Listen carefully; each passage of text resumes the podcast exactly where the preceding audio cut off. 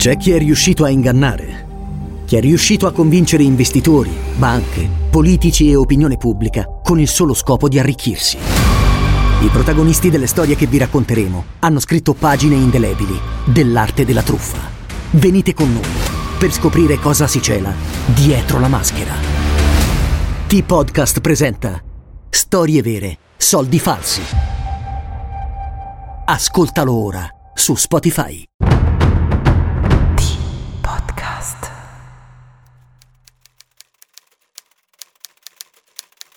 Abele fu il primo a scoprire che le vittime assassinate non protestano.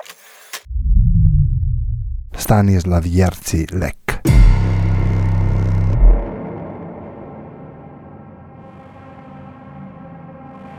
L'Italia è stata teatro di molti crimini orrendi e incomprensibili, senza una spiegazione logica. Per non dimenticare le vittime, noi ve ne raccontiamo una parte.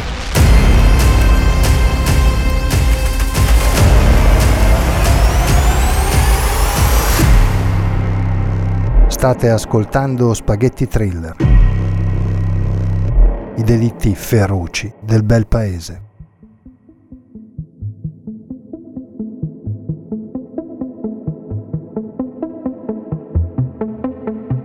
Albignasego è un comune a sud, si fa per dire, della provincia patavina.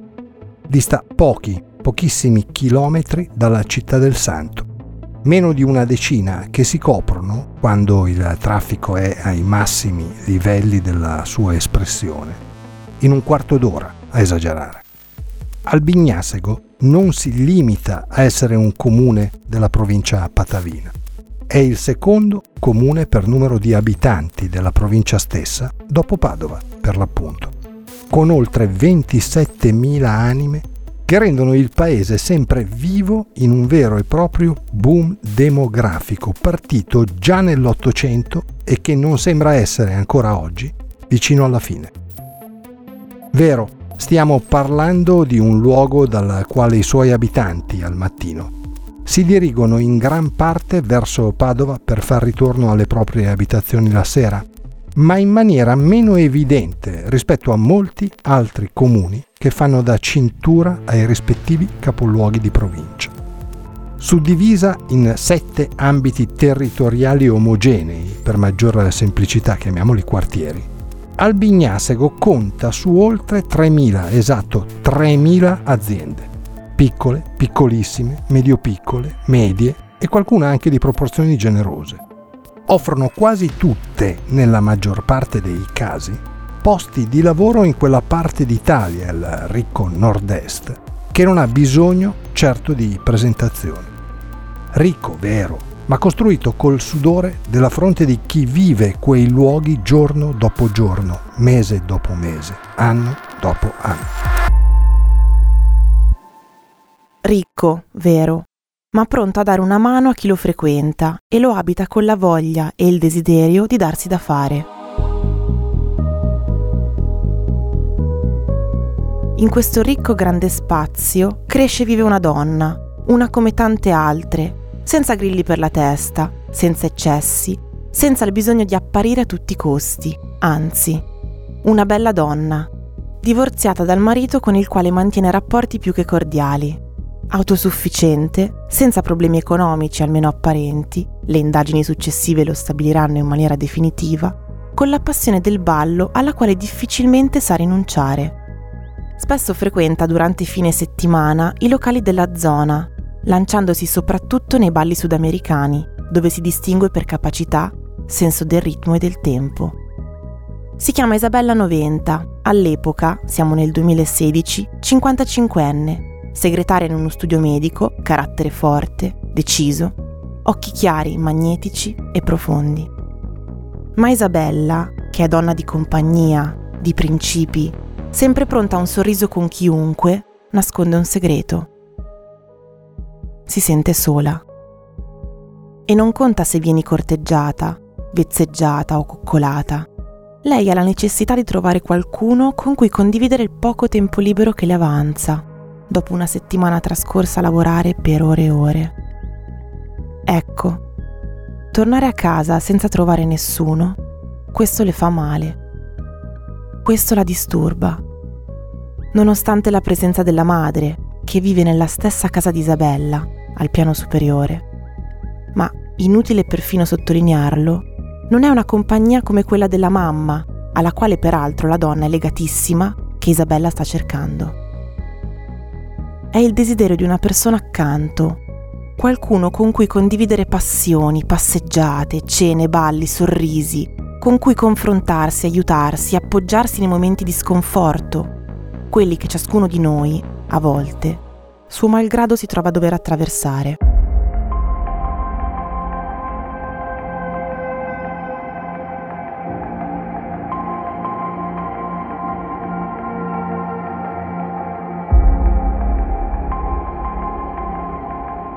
Isabella sta cercando l'amore. No, non la compagnia di qualche notte, quella la troverebbe come e quando vuole, vista la sua avvenenza. Lei cerca l'amore, quello con la A maiuscola, quello che fa battere il cuore. Questo le sembra di trovare una sera del 2015 in un locale. Lì incontra Freddy Sorgato, 47 anni, trasportatore di carburante durante la settimana e ballerino provetto nonché rubacuori nei fine settimana. Tra i due le cose decollano presto, anzi prestissimo. Isabella lo presenta agli amici e in famiglia. Lui si comporta sempre in maniera gentile ma tutti, sottolineiamo tutti, lo trovano molto sulle sue, timido, riservato, un uomo completamente diverso da quello sfrontato, divertente e stimolante delle serate danzanti. Perché esistono due freddi. Uno, per l'appunto, è quello appena raccontato. L'altro, al contrario, è introverso e a tratti illeggibile. Poche parole e molti silenzi. Educato quasi al limite dell'affettato, senza però essere eccessivo. Forse l'uomo è proprio così. Non sarebbe certo né il primo né l'ultimo. Solo dove si sente sicuro, capace, importante, in questo caso legasi sala da ballo, riesce ad aprirsi fino a trasformarsi in quel rubacuori di cui raccontavamo poco fa. Il rapporto tra i due, dopo una partenza sprint ricca di mille e mille cose da fare insieme, sembra avviarsi a una rapida conclusione nel breve volgere di qualche mese. Ma Freddy è profondamente innamorato di Isabella e non vuole rinunciare a lei, pur non fidandosi appieno della donna, tanto da ingaggiare un detective privato per seguirla e sapere come passa la giornata nei momenti in cui i due non stanno insieme. Strano pensa chi gli sta intorno. Freddy ha la nomea di uomo poco incline a spendere e spandere. Ma Isabella è una persona limpida, pulita, senza segreti, senza doppie vite, senza intrighi sentimentali doppi o tripli. Isabella è donna fedele. Non si concede con facilità, lo abbiamo già sottolineato e, soprattutto, ripetiamolo, non è una donna in cerca di semplici avventure.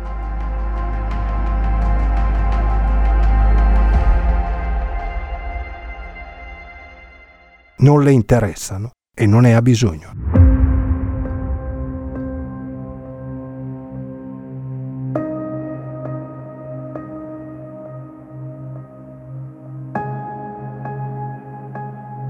Però, mentre per Freddy la storia dovrebbe continuare perché lui è innamorato di lei, per Isabella lui rappresenta una compagnia o poco più. L'amore si sta affievolendo. Freddy ha smesso di far breccia nel cuore della donna. Freddy si è trasformato da complice amante, in un compagno di fine settimana, compagno al quale, lo rimarchiamo per l'ennesima volta, la donna continua a essere fedele, forse nella speranza che una piccola fiammella nascosta sotto la cenere, in qualche parte del cuore, torni ad ardere con vigore e prepotenza, proprio come quando l'aveva conosciuto e se n'era invaghita. Così, nonostante la lontananza, nonostante quel sottile muro che inconsciamente Isabella alza tra lei e Freddy, il rapporto prosegue tra pochi alti e molti bassi, in un gioco di grigi ampio e indistinguibile, a tratti perfino indecifrabile anche per chi la circonda. Arriviamo in questo modo alla sera del 15 gennaio 2016, venerdì, l'anticipo del fine settimana, quando puoi uscire senza guardare l'orologio, tanto il mattino seguente non esistono sveglie che suonano. La coppia decide di trascorrere la serata mangiando una pizza in uno dei loro ristoranti preferiti. Si chiama Est Est Est e si trova in un quartiere a sud-est di Albignasego.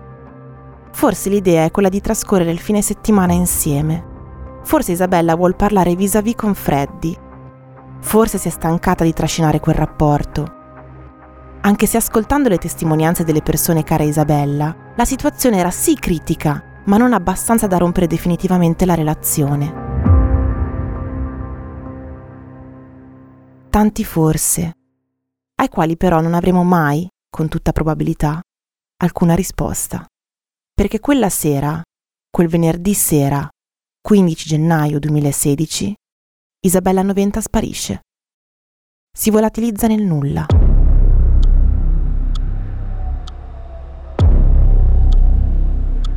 Se ne accorge per prima la madre della donna, che il mattino di sabato chiama preoccupata il fratello di Isabella, Paolo.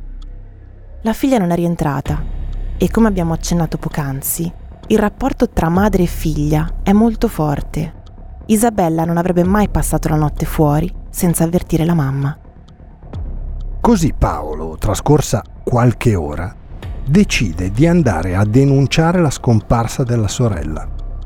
Ma Isabella è una donna adulta e l'ipotesi dell'allontanamento volontario o del semplice fine settimana trascorso fuori casa è la prima sensazione che viene in mente a chi indaga. Il capo della mobile però non è di quell'idea e decide, dopo essersi confrontato con il sostituto procuratore, di avviare le ricerche della donna partendo da un dato certo. L'incontro di Isabella con Freddy Sorgato. Quella pizza consumata insieme al ristorante.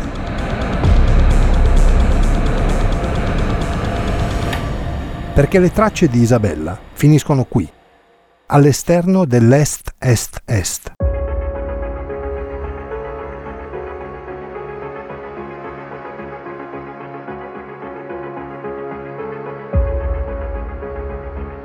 Freddy, in un primo interrogatorio, racconta di aver accompagnato la donna a Padova, in centro, dove avrebbe dovuto recarsi per un appuntamento con un'amica. I filmati confortano il racconto del trasportatore, anche se un piccolo tarlo continua a rodere i ragionamenti degli inquirenti.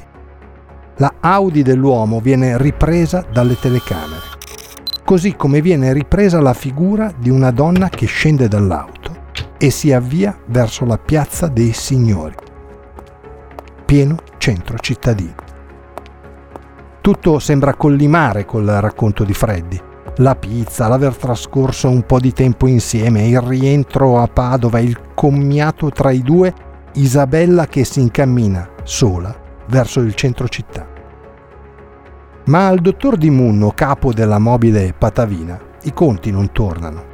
La donna, quella donna che indossa una giacca a vento bianca con relativo cappuccio che le copre la testa, si aggira per le strade cittadine incerta come se stesse percorrendo luoghi e vie quasi sconosciuti. Così gli inquirenti decidono di tracciare il cellulare di Isabella alla ricerca di riscontri definitivi, che però non ci sono, anzi. Il telefono di Isabella 90 quella sera non si è mai attaccato ad alcuna cellula in alcun quartiere della città. In sostanza, quella sera Isabella 90 non è mai andata a Padova. E allora chi è la donna che si aggira intorno a Piazza dei Signori? E cosa ci fa lì? E perché è scesa dall'auto di Freddy Sorgato?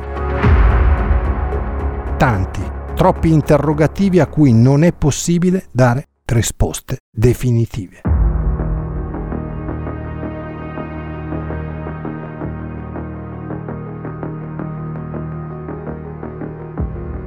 A ciò si aggiunge la testimonianza dei familiari di Isabella, i quali, convocati dalla questura, negano con assoluta certezza che la postura e la camminata della donna col cappuccio sulla testa siano quelle di Isabella. Sì, insomma, quella donna non è Isabella. I familiari ne sono convinti, anche se ammettono che la giacca a vento bianca, beh, quella sì, quella è di Isabella. Gli investigatori a questo punto della storia nutrono un sospetto, anzi, più di un semplice sospetto. La donna non è Isabella e che tutto non sia altro che una sceneggiatura, un copione che qualcuno, la donna con la giacca a vento bianca nella fattispecie, doveva seguire. Così questa storia, ovvero la scomparsa di una donna, inizia a dipanarsi trascinando al suo interno nuovi interpreti. La prima di questi è la sorella di Freddy, Deborah, che col fratello ha un legame molto forte. Deborah, secondo chi investiga, teme per il patrimonio di famiglia.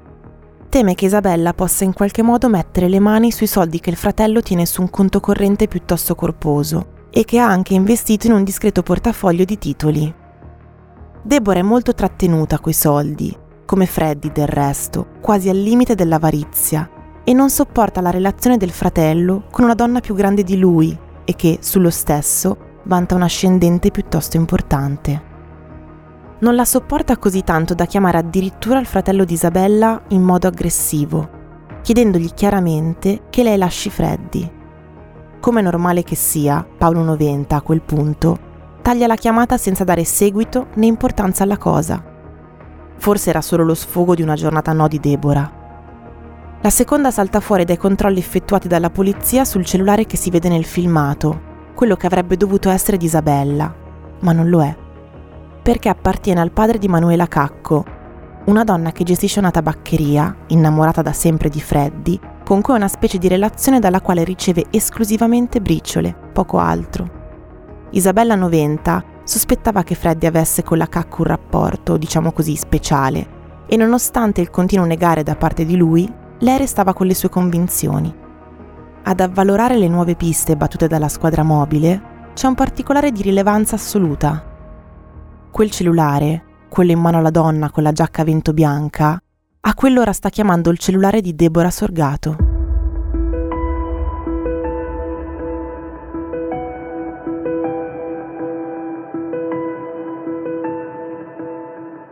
perché gli investigatori decidono di mettere i cellulari di Freddy, Deborah e Manuela sotto controllo. E dopo qualche giorno si rendono conto che l'anello debole della vicenda è, con tutta probabilità, Manuela. Così la convocano in questura.